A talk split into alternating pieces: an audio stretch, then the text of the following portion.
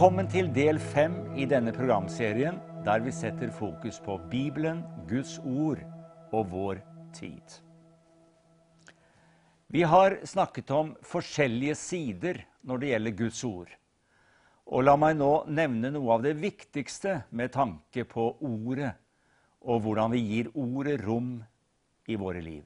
Bibelen har et fantastisk budskap. Der åpenbares Guds frelsesplan. Og sentrumet i denne frelsesplan, det er uten tvil et symbol som vi ser i korset. Det var på korset Jesus døde for våre synder. Det var på korset han seiret over djevelen og all ondskap. Derfor så er korset et symbol på Guds seier over ondskapens fyrste. Og det er ikke krusifikser i første omgang. Når jeg reiser til katolske land, så kjøper jeg ofte et krusifiks. Jeg syns de er vakre. Det er jo Jesus som er der. Men allikevel, som symbol, så liker jeg best det tomme korset. Fordi Jesus er ikke lenger på korset. Og han er ikke lenger i graven. Det er som barna synger i påsken, vet du, at korset er tomt, graven er tom, Jesus sto opp, og han lever. Men korset det er vevet inn i teologien som noe av det aller viktigste. Og den som forkynner dette og går veldig langt, det er apostelen Paulus. Og dette tar han opp ikke minst i begynnelsen av brevet til korinterne. Og det er ikke uten videre at han tar det der. For i Korint Luthermenigheten, der var det mange nyfrelste som hadde både jødisk og eh, gresk bakgrunn. Ikke minst det siste. Så han tar opp dette med betydningen av korset. Og nå skal du høre hva han sier i vers 18. For ordet om korset er vel en dårskap for dem som går fortapt, men for oss som blir frelst, er det en Guds kraft. Legg merke til det er ikke korset alene. Hvis alle biter og splinter som eh, folk tror har vært en del av Jesu kors, virkelig var det, så tror jeg det ville blitt en haug med tømmer der. Det er ikke korset rent fysisk. Men legg merke til det er ordet om korset. Guds ord Ordet Kristus selv er knyttet til korset som symbol, og det får en veldig symbolkraft når vi fremholder korset på den måten. Ordet om korset er en frelseskraft for hver den som tror. Det er Guds kraft. Og nettopp i dette brevet tar Paulus opp betydningen av å oppleve korsets kraft i sitt liv. Han sier at vi forkynner Kristus korsfestet. Altså ordet om korset er en viktig del og sentrum i Guds frelsesplan. Og han sier at ordet om korset, det er et anstøt for jødene, og det er dårskap for hedningene. Altså, hvordan forholder vi oss til korset? Det er spørsmålet. Men for dem som er kalt, og det gjelder både jøder og grekere, forkynner vi Kristus, Guds kraft og Guds visdom. Og jeg husker en preken. Jeg sitter i Saronsdal som 19-20 eh, år gammel på slutten av 60-tallet og hører pinseveteranen Tor Sørli. Han forkynner. Og han forkynte så sterkt om korset at jeg glemmer det aldri. Det var så sterkt. Jeg kjente gråten tok meg. Jeg ble så grepet over hva Gud hadde gjort. Og så preker han over vers 25. For Guds dårskap er visere enn menneskene, og Guds svakhet er sterkere enn menneskene. Legg merke til hva det står her. Og vi kan jo stille spørsmål har Gud dårskap i sitt vesen. Er ikke Gud fullkommen? Guds dårskap den er visere enn menneskene. Guds svakhet Da må jeg igjen stille spørsmål har Gud noen svakhet i sin karakter. Han er jo all styrke. Han er den allmektige Gud. Likevel, Guds svakhet er sterkere enn menneskene. Det er nemlig korset som er Guds dårskap. Det er korset som er Guds svakhet. Dårskap på den måten at det høres ut som et eventyrlig dårskap når vi sier 'tro på en korsfestet jøde som døde', så skal du bli frelst for tid og evighet. Det er dårskap, det. Men i det øyeblikk et menneske tror det, så skjer det noe i hjertet. Det er som eh, om det blir satt strøm på, og du kjenner ved en gang det er Guds kraft til frelse. Eller Guds svakhet, det er korset, det. Der var Gud så svak at han døde og ble lagt i grav. Men den svakheten er langt sterkere enn menneskene. For ingen mennesker kunne dø på et kors og sone våre synder. Men Jesus Kristus, menneskesønnen og gudesønnen, han klarte også det Derfor så er Guds svakhet sterkere enn menneskene. Det var altså talen som Tor Sørli holdt i Saronsdal i min ungdom, som jeg aldri glemmer. Jeg er et litterært interessert menneske. Og jeg husker veldig godt jeg satte meg i godstolen høsten 2016 for jeg var spent på hvem får Nobels litteraturpris i år. Og jeg var veldig spent og sitter der, og dørene går opp i Stockholm som de gjør i Oslo når slike kunngjøringer kommer. Vi i Norge vi er stolt over å få dele ut fredsprisen, vet du. Men svenskene tar de andre prisene sjøl. Og det er ikke så rart, for Alfred Nobel han var jo svensk. Og når Sara Danius kommer ut gjennom disse lukkede dørene som glir opp, ser hemmelighetsfull ut, og hun løfter blikket utover den store forsamlingen av journalister som er rede til å skrive, så sier hun disse ordene, jeg glemmer det aldri.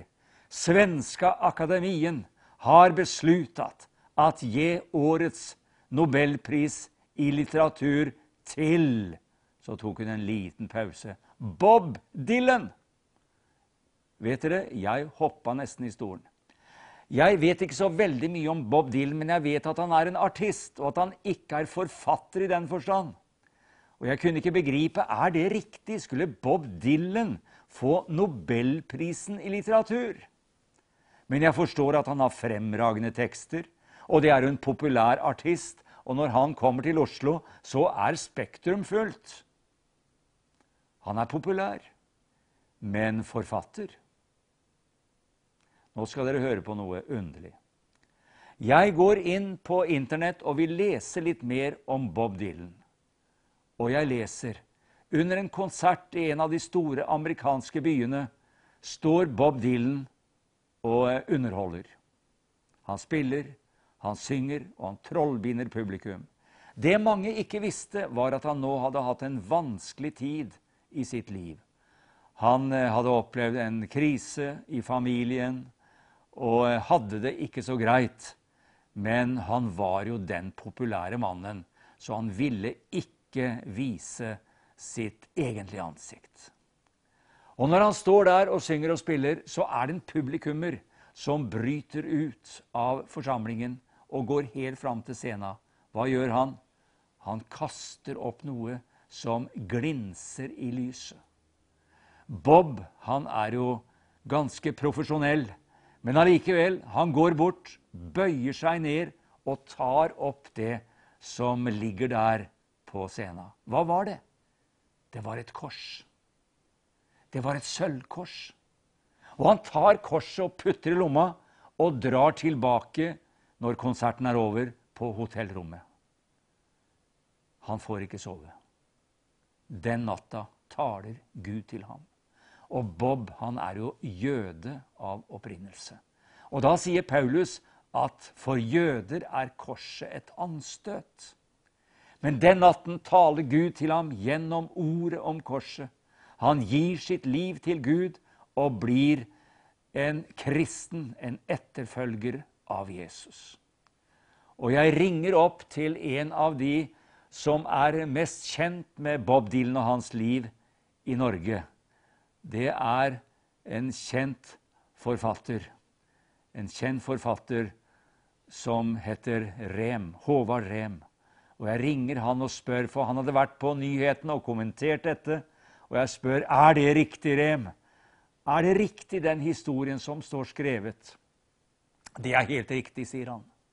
Men i førsten så holdt han nok litt for mye vitnesbyrd i sine konserter, og folk ble arge som hadde kjøpt billetter for å gå på konsert. Da kunne han jo ikke holde vekkelsesmøter. Så han har gitt seg med det å holde konserter, men troen er bevart i hjertet. Det var en jøde som ikke lenger tok anstøt, men som opplevde ord om korset som Guds frelseskraft.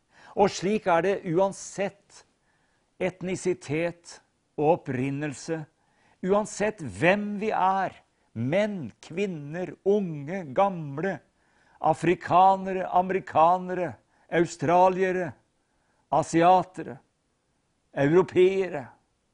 Ordet om korset, det gjelder oss alle. For når Jesus døde på korset, så døde han for alle menneskers synd. Det er et spørsmål som henger på hver eneste side i Bibelen i Det gamle testamentet. Det er det spørsmålet som Isak stilte Abraham, sin far, da de gikk til Moria land. De skulle på offersamling. Far, her er veden. Her er ilden. Men hvor er lammet, far? Det hadde Isak ikke forstått. Hvor var offerlammet? Det var jo han som egentlig var det. Gud ville prøve Abrahams tro. Men hva svarte han? Gud ga ham visdom til å gi et veldig klokt svar. Gud skal selv utse seg lammet, gutten min.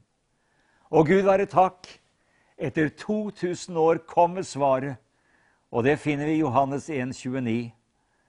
Og det er døperen Johannes som gir svaret. Se der, der er Guds lam.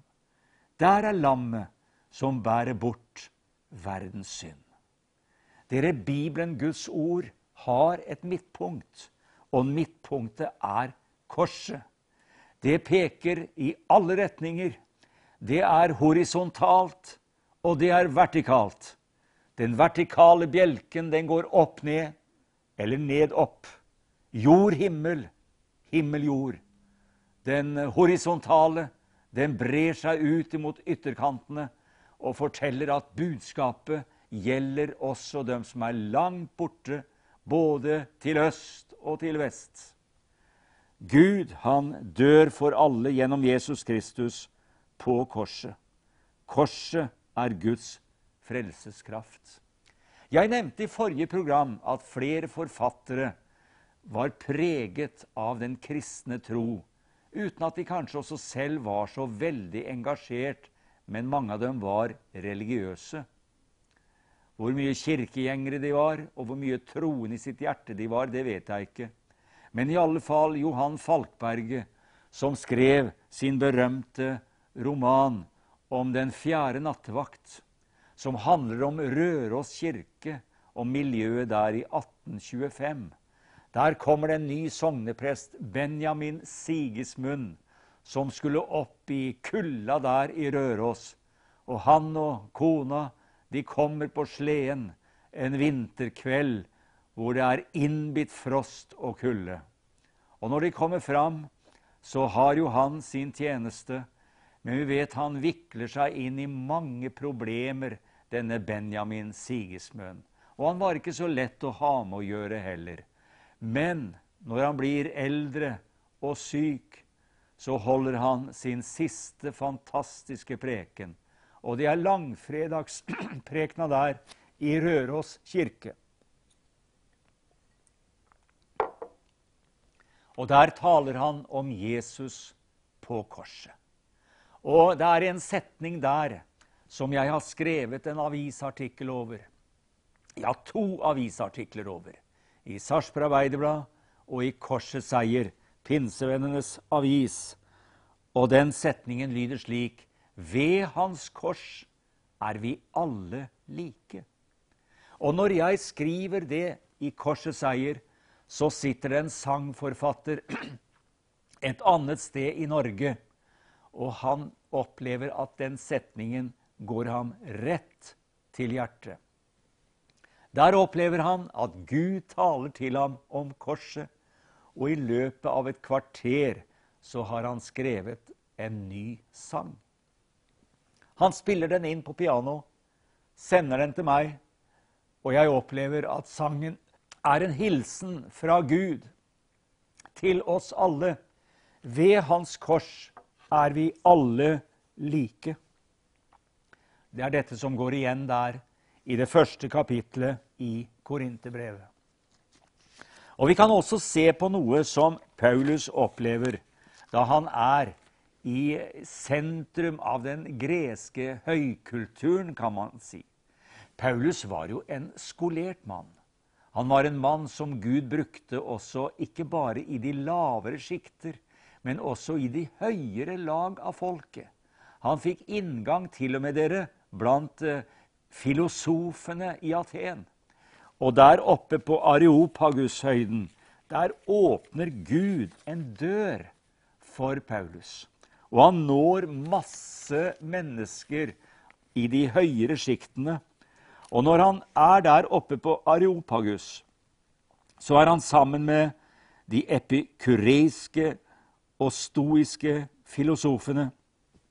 De begir seg i ordskifte med ham. Men Paulus han var interessert. Han ville høre hva folket hadde på hjertet. Hva var det egentlig de trodde på? Men de andre, og flere av dem, trodde at han var en forkynner som forkynte utenlandske guddommer. Og det gjorde han jo for så vidt. Han forkynte jo ut ifra hebreernes tro, fra den jødiske tro, inn i den greske kulturs høyborg. Og det står det var fordi, står det i apostelgjernene 17, 18, fordi han forkynte evangeliet om Jesus og oppstandelsen. Folket lurte på var det en ny lære han forkynte. Hva er det du forkynner? Hva er det du tror på? Og da går han rundt der, og så får han se noe. Han får se at det var et alter der. Og et alter, det fortalte Paulus at her er det tross alt mennesker som har en eller annen tro. Et alter, det var en offerplass. Men når Paulus ser nærmere på alteret, så finner han at det er en innskrift der på alteret. Og vet dere hva det står? For en ukjent Gud. Og når Paulus ser dette, så blir han inspirert til å holde en preken. Og den prekena den er skrevet ned i apostlenes gjerninger. Vi har den i Bibelen, Guds ord. Og vet du hvorfor? Han preker til vår tid. Han har talt til hele middelalderen, til vikingtida, til uh, nyere tid, til uh, dem som levde under reformasjonen. Og han har talt til 1700-, 1800- og 1900-tallets folk. Og han taler til mennesker som lever på 2019-tallet. Hva har han å si? Jo, hør hva han sier. For folk er seg like til enhver tid. Hør hva han sier. Atenske menn jeg ser at dere på alle måter er meget religiøse. For da jeg gikk omkring og så på deres helligdommer, fant jeg et alter med denne innskriften for en ukjent Gud.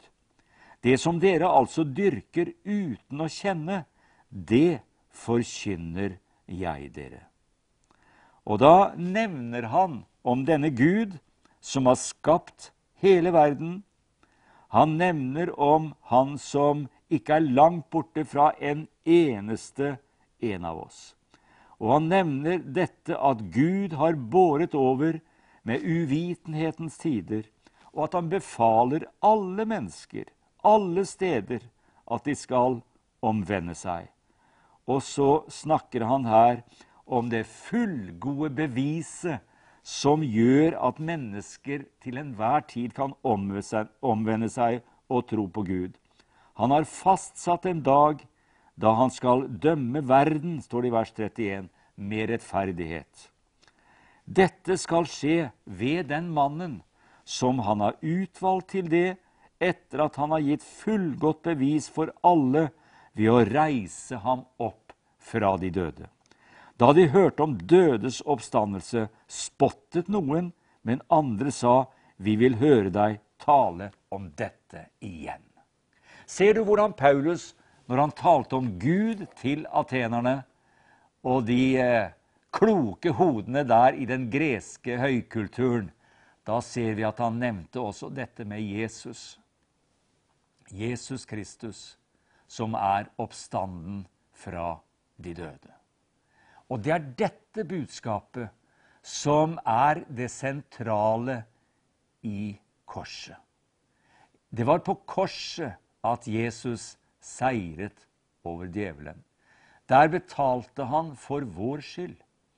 Og jeg nevnte så vidt August Strindberg i en av eh, delene i dette programmet. Og August Strindberg, som er Sveriges Ibsen, han har skrevet et drama som heter Påsk på svensk, eller Påske på norsk. Og der møter du familien Feist, som er kommet i en fryktelig vanskelig situasjon fordi familiefaren hadde underslått penger av en mann som het Lindqvist. Og nå var familien engstelig for at Lindqvist, fordringshaveren, skulle komme og kreve tilbake en gjeld som de ikke hadde forutsetning for å betale. Strindberg han må jo ha lest evangeliet om korset, om Jesus. Han må jo ha søkt i Guds ord for å finne disse tankene. Og vet du, han overrasker stort. For denne fordringshaveren som kommer med et papir som de regnet med det var fordømmelse, og de regnet med at de ikke hadde midler til å betale tilbake. Og han Ellis, storebror i familien, han sier der Ta møblene våre, men vi har ikke noe mer. Ja, skriv beløpet du skylder meg på dette sjekkheftet, sier fordringshaveren. Men eh, de hadde ikke midler som kunne rettferdiggjøre den sjekken. Men da vender fordringshaver Lindqvist en annen side til, og det er barmhjertighetssiden. Han var en kjærlig og god mann, men han ville det skulle være rettferdig. Men da de ikke klarte å gjøre opp for seg, så sier han at en gang i min ungdom så møtte jeg deres far. Da var det jeg som gikk i Stockholms gater og gråt og hadde et sønderknust hjerte. Da var det deres far som hjalp meg i min nød. Og nå tenker jeg, nå stryker vi gjelden. Det er tid for forsoning. Det er tid for tilgivelse. Og dette dokumentet som var til fordømmelse, det blir nå deres frihetsdokument. Vet dere hva? Ord om korset. Gud er større enn Strindberg. Strindberg sier at det var en gjengjeldelse av godhet. Gud frelste oss mens vi ennå var syndere, mens vi var opposisjonelle, mens vi var imot Gud mens vi hadde vendt ryggen til. Gud elsket oss til tross for, ikke på grunn av. Det er årsak til at vi kan feire høytider, at vi kan bevare troen i våre hjerter, og vi kan oppleve at ordet om korset, det er Guds frelseskraft for enhver som tror. Men det er også noe som leder mennesker til fortapelse dersom man ikke tror.